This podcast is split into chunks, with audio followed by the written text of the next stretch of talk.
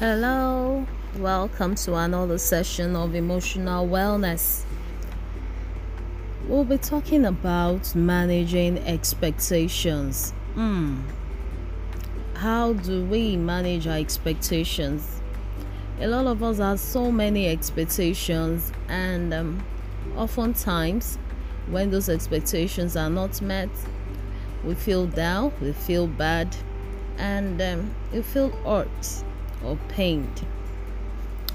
So, when we have a relationship, there is always an expectation from the other party. I wouldn't say that one shouldn't have expectations. No. When we are all human, but learning to manage our expectations or the emotions that comes with it is what actually matters. Having expectations in relationship is natural. So don't allow anyone tell you otherwise. And we need not to be ashamed or defensive about that. You know, as we grow up, there's this integral part of our person that is our values, our observations. So it becomes a part of us everyone has an expectation. And you know more than any other kind of relationship when you have a couple the expectations from their partner is more than when you say okay i just have a neighbor around me or i just have a colleague. Mm-hmm. but still there is that expectation. So what do we do in our relationship. When you expect loyalty, honesty, intimacy, trust, it means that one is setting high standards and you will actively seek it.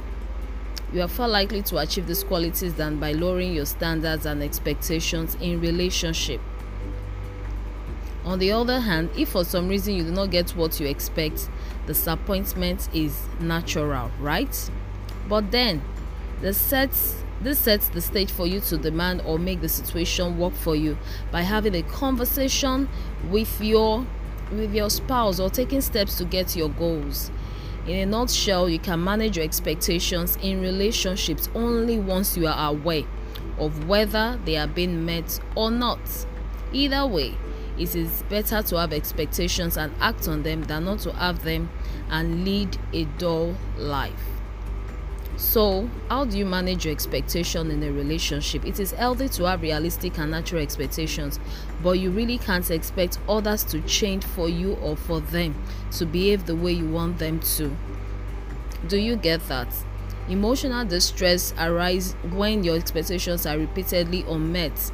For our brains are wired in a way to assign additional meaning to all that is happening around us. So you can't you can't force people or you can't make people just change their own belief or because your expectations are not met. For example, if you expect that your partner should always attend events and parties with you and they fail to do so, you may feel let down. When this happens constantly, what do you do? You may tag their other weaknesses to this tendency. So, to avoid or makes it or makes expectations from becoming a root cause of an unhappy relationship. Here's how you manage them the right way. Know what bad expectations are. Number one know what bad expectations are. Then know what you want in life. Know what you want in life. And um, accept disappointment on certain occasions so I'll just leave it to that three. So number one is that know what bad expectations are. So knowingly or unknowingly, when setting expectations in a relationship, sometimes we place the bar too high. so we place the bar too high, and um, let's not forget that we are human beings. So you are focusing on precise credentials on a checklist and overall values. So, all you should do is expect your partner to be well groomed, supportive, kind instead of pinpointing their exact height or bank balance. know what you want in life. So when you understand your what you want and you are being realistic, it helps you manage your expectations. And number three, which is the fact that accept disappointment on certain occasions. There are times that you just have to accept what has just happened. You need to remember that times reasonable expectations may not be met either. So even if it is reasonable, the fact that we are human, there, there's every there's tendency that the other person might fail.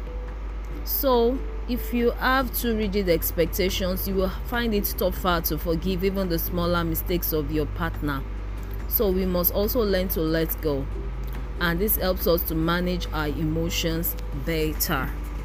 I believe this has really helped us because mm, this is part of how to grow uh, to be emotionally stable and to be emotionally well. So, when we learn how to manage our expectations without setting our standards too high and learning to even forgive the other person when he or she makes a mistake or not, or so, then we'll live a healthier life. We have a healthier emotions. Remember, emotional wellness is a lifestyle and it's also an attitude. See you next time. My name remains Titilola Olufemi.